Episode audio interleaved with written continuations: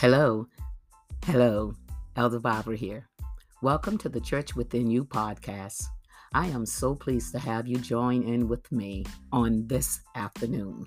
I have the great pleasure to present to you a message from A Little Something Extra Outreach Ministries under the leadership of presiding elder Rose out of the sunny state of Florida.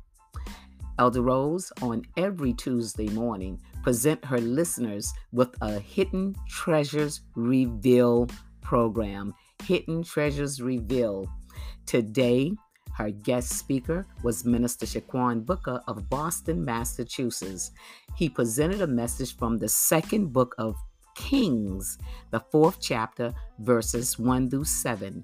Once again, that's from the second book of Kings, fourth chapter, verses 1 through 7.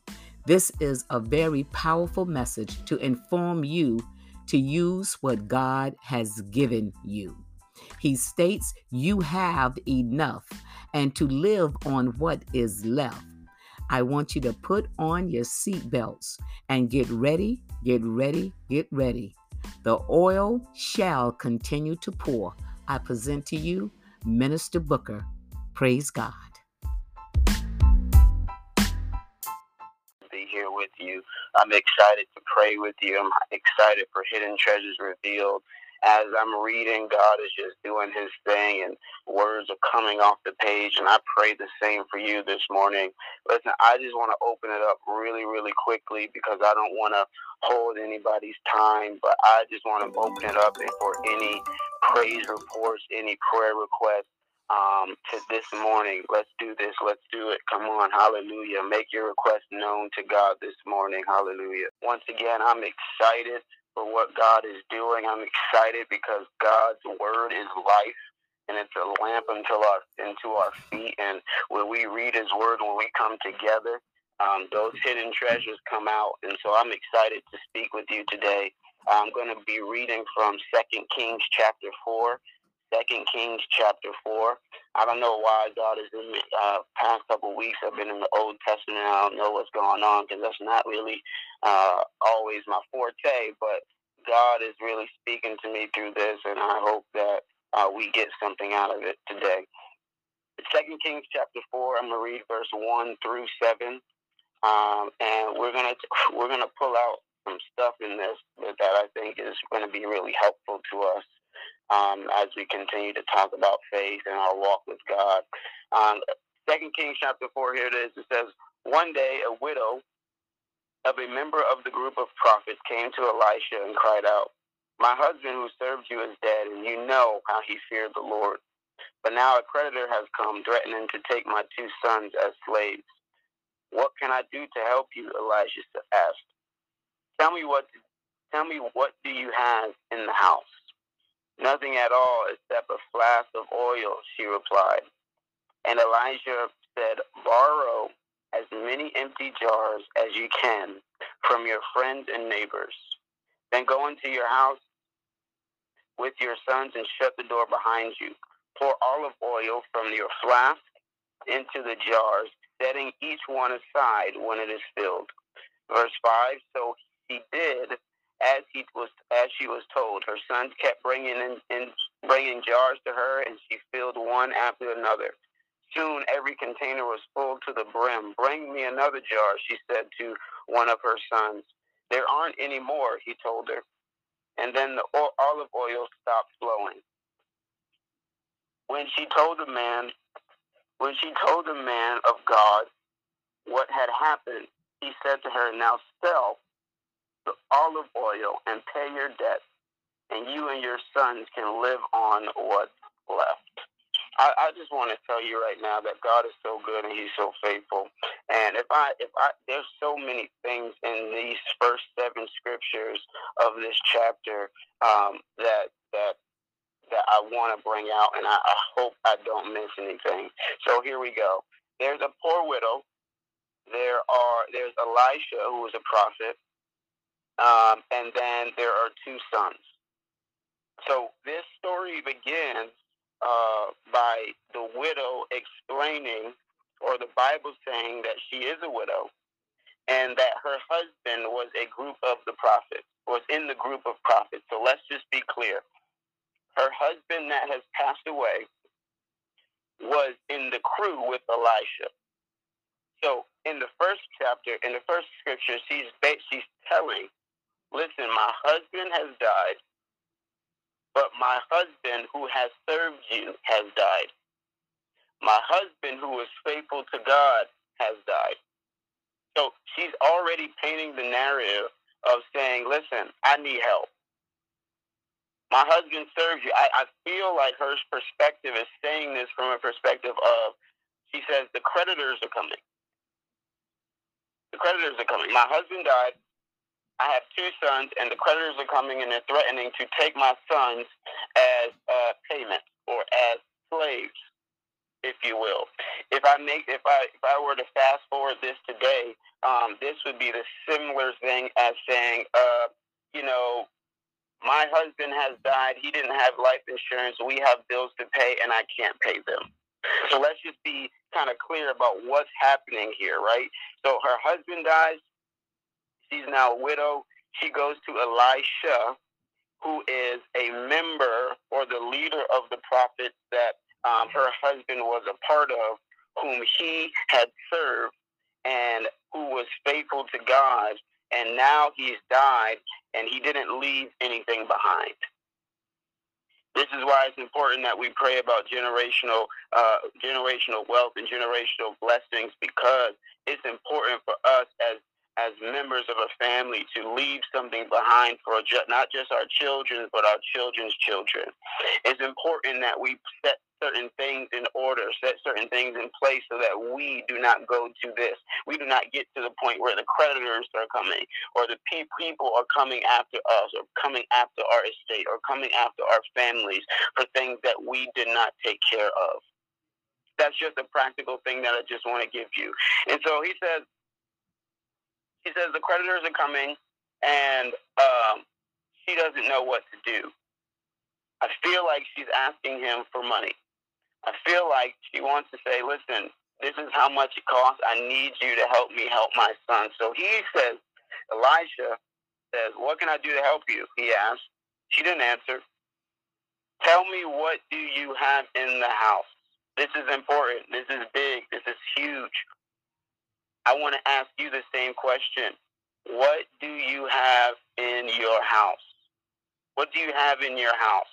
Maybe not just your physical house, but maybe this spiritual house that you walk around in every single day. What do you have in your house? When you feel you have nothing, you still have something. I want to encourage you in this moment that in your house is always just enough is actually all that you need in order to get to the next level of faith. In your house, whether it be your physical or your spiritual house, you have exactly what you need. Somebody always told me, use what you got to get out of where you are. And so I want to encourage you today, intercessors, that no matter what you're facing right now, no matter where you are, no matter what it looks like, what it feels like, you actually have enough to get out of your present situation into your destiny. You actually have enough to move from this glory to the next glory, from glory to glory and faith to faith. You actually have enough in you. You just got to find it. You just got to dig deep. You just got to you just got to you just got to have that faith the size of a mustard seed that can move those mountains that can bring you over those valleys. I want to encourage you today that you have enough. You have enough. I know you're muted right right now, but if you will on your own, just say, I have enough. Because those things, you have to speak those things that are not as though they are. In the name of Jesus, you have enough. You have enough. You have enough. You have enough to go to the next level. You have enough to go to the next phase. You have enough to go get to your next destination that God has for you. He says, What do you have in your house? So her answer is, I don't. She didn't have money. It didn't say she has money. It didn't say that she has, you know, she has riches. It didn't say she has jewelry. It didn't say she has any of that. What she says that she has, she says nothing at all except a flask of oil, olive oil. Now, her expectation, keep in mind, her expectation is that Elisha, since her husband had been faithful with him and served with him, that he was going to pay off her debt. But what he did, what she didn't realize was Elijah didn't have wasn't didn't have the perspective to pay off debt. He gave her this perspective of you already have what's inside of you, and I want you to use what you have already have in your house. So he says, borrow as many empty jars as you can from your friends and your neighbors. Can I stop right here because there's so much to bring out of this? It is important that you have community. It's important that you have community. She wouldn't have enough jars if they if she didn't have community. She didn't have she wouldn't have enough things to fill if she didn't have community. She wouldn't have enough to give if she didn't have community. It is important as people of God, as children of God, to not just be to ourselves, but be the light unto others. It's important that we use our gifts to provide something for somebody else it's important that we use what God has given us to make sure that someone else is better off than they were before. It's not just about what we can gain. It's not just about what we can get. It's not just about what we can have and what we can add to our resume, but it's also what can we add to your life. It's never about how they feel about you when you walk out of the room. It's always about how they feel about themselves when they walk out. Woo! If you don't challenge someone when you walk into a room, if your presence doesn't enhance somebody's uh, excitement, if it doesn't do something, if you don't change if someone's mood, if you don't make someone from sad to happy before you walk in, it's not about what you can do when you walk in the room. It's all about what happens in them, how they feel about themselves when you leave. That's the key to it. You have to have community. You have to have community. Borrow as many jars as you can from your friends and neighbors. Then go into your house with your sons and shut the door behind you. Why does it say this? Why does it say to shut the door? Because there are certain seasons in the next sentence when I say you have to build community, the next sentence is saying close the door behind you because there's certain seasons where you got to perfect your gift. There's certain seasons when you got to let go of some things and some people and some distractions and it's just your core family. It's just you and your children, you and your and yourself, you and your and God. It's that sometimes you have to close the door behind you and say, "Listen, I don't have time to go backwards. I don't have time to look back. I got to focus on the oil that's on the inside of my house. I I've got to focus on the oil. This is so good. I have to focus on the oil that's on the inside of my house. If I don't focus on the oil that's on the inside of my house in this season, I'm going to lose everything. If I don't focus on the oil that's inside of my house in this season, I'm going to lose my children. I'm going to lose my house. I might lose my job. I might lose my mind. If I don't focus on what on the oil that is on the inside of me, on the inside of my house in this season, if I don't close that door and you keep distracting me and you keep bringing me out and you keep making me do this and, and, and influencing me to do that, if I don't close the door, woo, in this season, some people are here right now where you have to close the door to allow God to move and let that let that oil begin to flow. So she closes the door behind her and she the oil begins to flow flow. It flows so much. It flows so much that it doesn't stop. The jars just keep coming, but the oil doesn't stop flowing. Oh my God. The jars keep coming so the oil doesn't stop flowing. The more that capacity that you have, the more that he's gonna pour. I pray right now that you will expand our capacity right now in the name of Jesus. I declare right now our capacity is being enlarged, our territory is being enlarged so that you can pour your oil all over us in the name of Jesus. She says, Soon every container was full to the brim. Bring me another jar, she said to one of her sons. There aren't any more. There aren't any more. There aren't any more. There are not any more jars to fill. We've, we've, we've exhausted all of our connections. We've exhausted all of our resources. There is absolutely no other jar that we have access to. And every single, and the oil would have still flowed. I believe it doesn't say, but the oil would have still flowed because after she said this, after she knew this, the oil stopped flowing. And so now, when she said, when she says, goes back to Elisha, and she says what happened, he goes, now you have something in your house that you have prepared, that you have used, that you have uh, prepared for, and I want you to use what you prepared. And I want you to not just give it, see, not give it, no, he, he wants you to sell it. Some things we don't just give away. Now, it, I, I've been hearing this thing about like Picasso and Picasso. And there's a story about Picasso where he's in like a diner and he write he draws and a lady comes up to him and asks, "Can you draw a picture for me on a napkin?" And uh, he says, he said he, he draws a picture on a napkin, napkin and she takes it and she's like, wow, this is so amazing. And he says his response to her was, now, I hope you have the money to pay for this. And it was some obscene, or crazy amount of money. And she asked Picasso, how could you charge me something so crazy? How could you charge me something so much?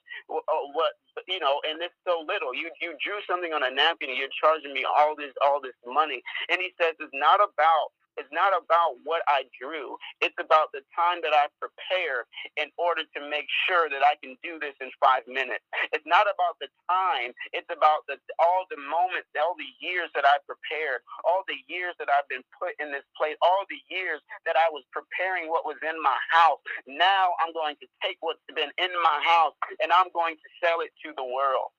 I'm going to sell it to my community. And he says, he says, and this is so good. He says, now sell the, the olive oil and pay off your debt, and you and your sons can live on what's left. I want to encourage somebody today that you can live on what's left. God is already pouring. You already have enough in, on the inside of you. You already have enough on the inside of you where God is saying you're going to live on what's left. Even after you give it back to your community, even after you sell those goods, even after you do that work, you are going live on what's left. It's already, He's going to put you in abundance. He's going to give you abundance. He's going to give you more than enough. You're going to live on what's left. And I love this because it didn't just say you are going to live on what's left, it also says the next generation, your sons, will live on what's left. I declare generational blessing over you right now. I declare it over your home. I declare it over your job and your finances. I declare it over your heart and your soul. I declare generational uh, wealth right now in the name of Jesus. I pray right now in the name of Jesus, we will live on what is left. We will live on what is left. It's going to be so much that we'll be able to live on what's left. It's going to be such an abundance that our sons and our daughters will be able to live on what's left. And the thing that we went, we're going through currently, that generational curse will not touch our sons and daughters. It will not touch our grandchildren. That thing that we are dealing with right now, where the creditors are coming, it won't touch you again because you are going to live on what's left. In the name of Jesus, the oil is still on the inside of my house. And if I ever go low, if I ever get low, I got enough. I got enough. But God is saying here that you or will live on what is left. It's going to be so abundant. I pray you take this for yourself this morning. I pray you took something out of this this morning. God is going to allow you to live on what is left. God, I pray for your intercessors right now. I pray for their mind. I pray for their souls. I pray for their homes. I pray for their house, this temple that you have given them, oh God.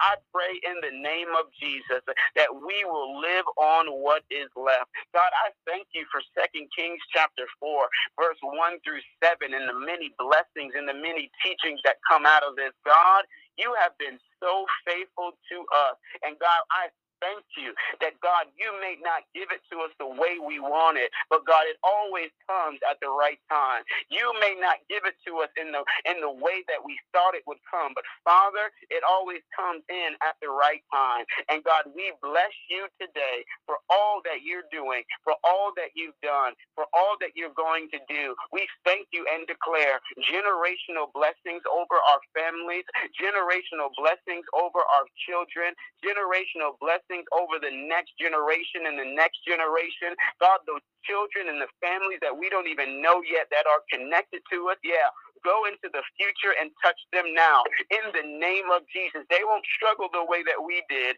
They, in fact, God, you give, they will live on the abundance that we have today in the name of Jesus. I bless your holy name today because you are allowing us to live on what's left. And God, I thank you and then I bless you. And let's live on what's left. Let's live on what's left.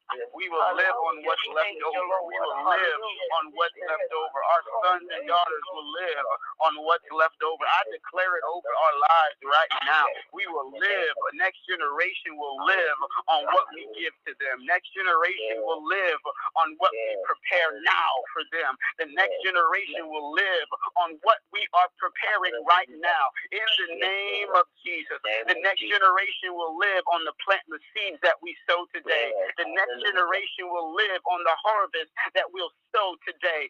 In the name of Jesus. So, Father, I pray that we will sow goodness. I pray that we will sow love. I pray that we will sow generosity. I pray that we will sow favor. I pray that we will sow generational curses being broken. I pray that we will sow your goodness and your mercy. I pray that we will sow peace. I pray that we will sow joy in the name of Jesus, not just for us, but for the next generation to come.